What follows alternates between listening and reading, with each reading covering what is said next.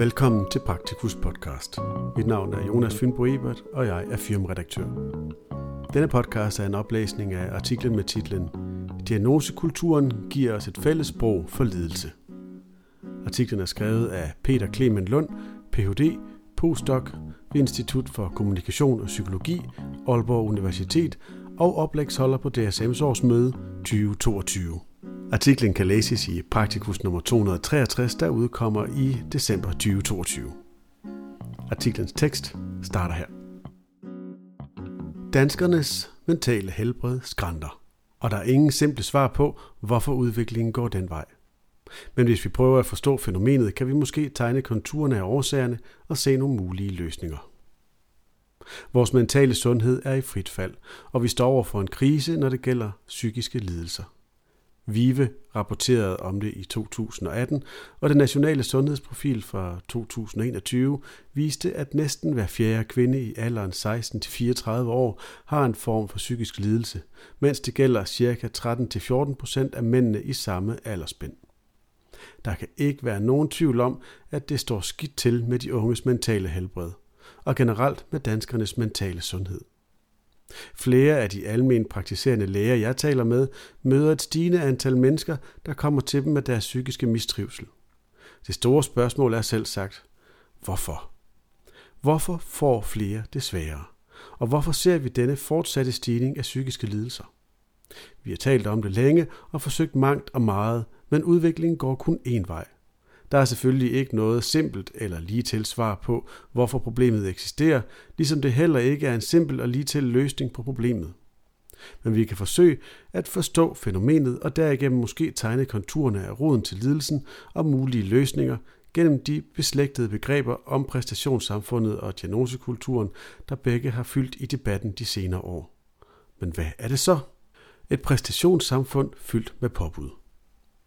Anders Petersen arbejdede i overvis på analysen af, hvad han kaldte præstationssamfundet.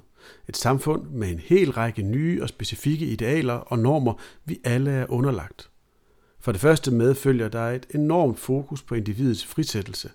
Det vil sige, at hver enkelt af os i princippet nu kan gøre, hvad vi vil, men at vi dermed også selv bærer ansvaret, både for de sejre, vi opnår, og de nederlag, vi oplever. Sammen med denne frisættelse følger der idealer, som jeg tænker, at de fleste læsere er bekendt med. Vi skal hele tiden være hurtigere, bedre, mere modstandsdygtige osv. Altid være employable. Vi skal altid realisere os selv, være den bedste og mest autentiske version af os selv, ved netop at præstere og hele tiden at være i gang med at vinde noget. Hvad vi præsterer er ligegyldigt, bare vi er i gang, og vi tugter os selv for at kunne leve op til disse krav. Der er ikke andet at kritisere end os selv og ens manglende evner. Vi lever ikke længere i et disciplinært samfund fyldt med forbud, men i stedet i et præstationssamfund fyldt med påbud, som vi selv er ansvarlige for at leve op til. Citat. Præstationsselvet skal opfattes som et råstof, der kan udvindes mere og mere af, og tør kilden til råstoffet ud, opstår problemet. Så er udviklingspotentialet dødt. Derfor må det for enhver pris holdes i live. Det sørger den allesteds nærværende konkurrence for. Citat slut. Derfor er det selvfølgelig ikke svært at forestille sig, hvad konsekvensen af dette er, nemlig at flere lider under disse idealer. Anders skrev gentagende gange om depressionen som den yderste konsekvens af dette, men der skal ikke herske nogen tvivl om, at andre psykiske lidelser på sammenlignelig vis kan være bundet til præstationssamfundet, og at disse også er tæt forbundet til et andet væsentligt begreb, diagnosekulturen en kultur af diagnoser. Grundlæggende betyder det, at vi nu lever i, citat, en kultur, hvor i diagnoser cirkulerer og bruges af såvel fagpersoner som lægefolk til at begribe stadig flere former for lidelse, afvielse og ubehag. Citat slut. Vi kan se det på mængden af individer, der får diagnoser, den stigende mængde af nye psykiatriske diagnoser og det højnede mediefokus på diagnoser. Derudover betyder det også, at vi nu lever i en verden, hvor vores fælles sprog for lidelse er blevet erstattet af et diagnostisk et. Vi taler sjældnere og sjældnere om vores problemer ud af moralske, religiøse eller sociale perspektiver, men i stedet ud fra et psykiatrisk perspektiv. Diagnoser er simpelthen blevet hverdagssprog. De er blevet en del af individets selvforståelse og er blevet betydningsfulde på stort set alle niveauer af samfundet.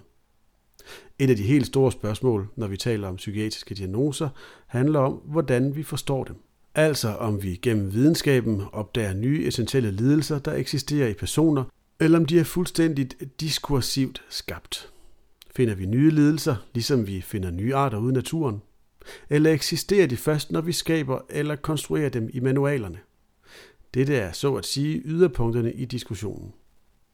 Som med så meget andet findes svaret nok et sted imellem disse positioner.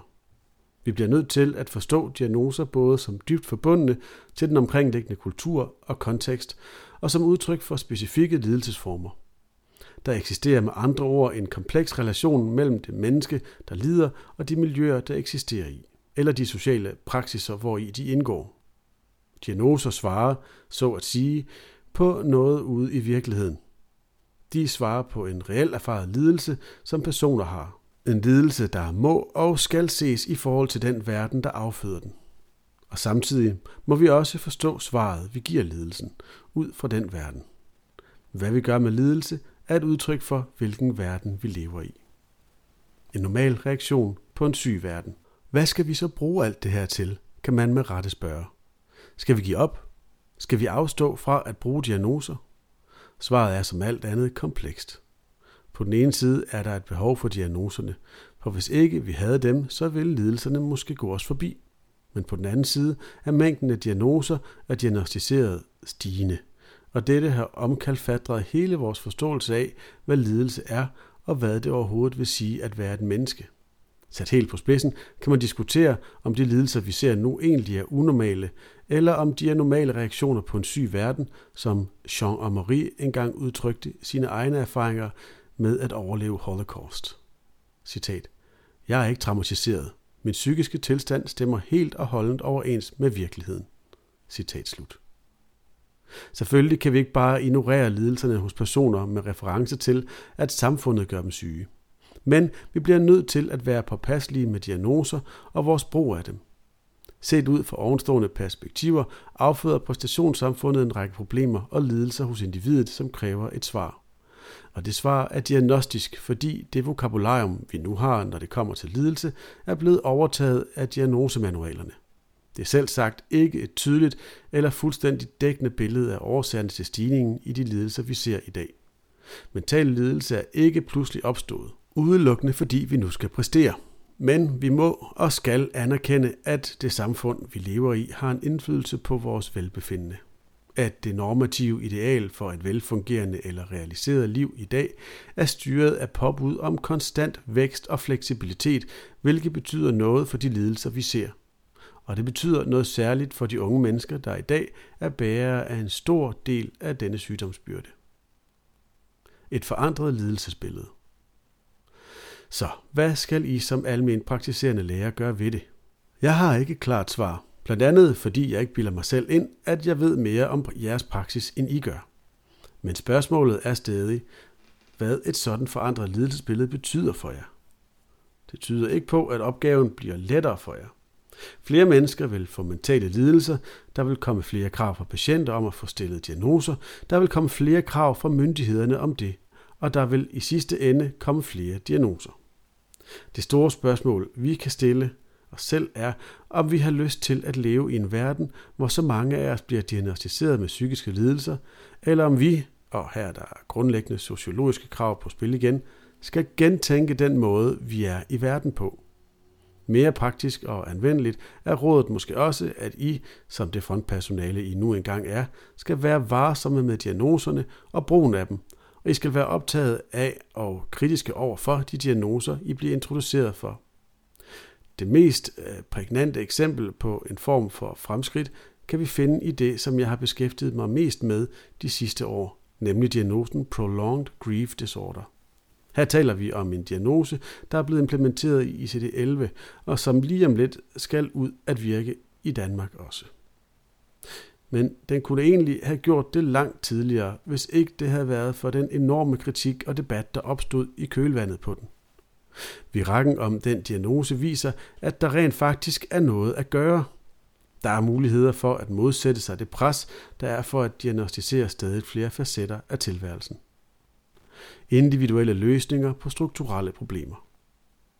Det er selvfølgelig glædeligt, at der nu er blevet indgået en aftale om, at psykiatrien skal løftes med 500 millioner årligt, men samtidig er det også problematisk, fordi der øh, for det første ikke er nok midler til at løfte den enorme byrde, som psykiatrien står overfor, men også fordi det ikke nødvendigvis løser det grundlæggende problem, vi står overfor. Det samme kan man sige om de enkelte diagnoser. De virker, og de kan hjælpe folk, men de er også problematiske, fordi de i sidste ende er individuelle løsninger på strukturelle problemer. Og derfor står I, som almindeligt praktiserende læger, over for en kæmpe opgave, når patienter kommer til jer med den her slags problemer, og derfor bliver vi nødt til også at have den her diskussion, som går ud over de enkelte kriterier for diagnoserne. Hvordan de registreres, om de er ægte eller ej, og i stedet handler om, hvad der skal til for, at vi ikke behøver at stille så mange diagnoser. Artiklens tekst slutter her. Referencer kan fås ved henvendelse til forfatteren på p clement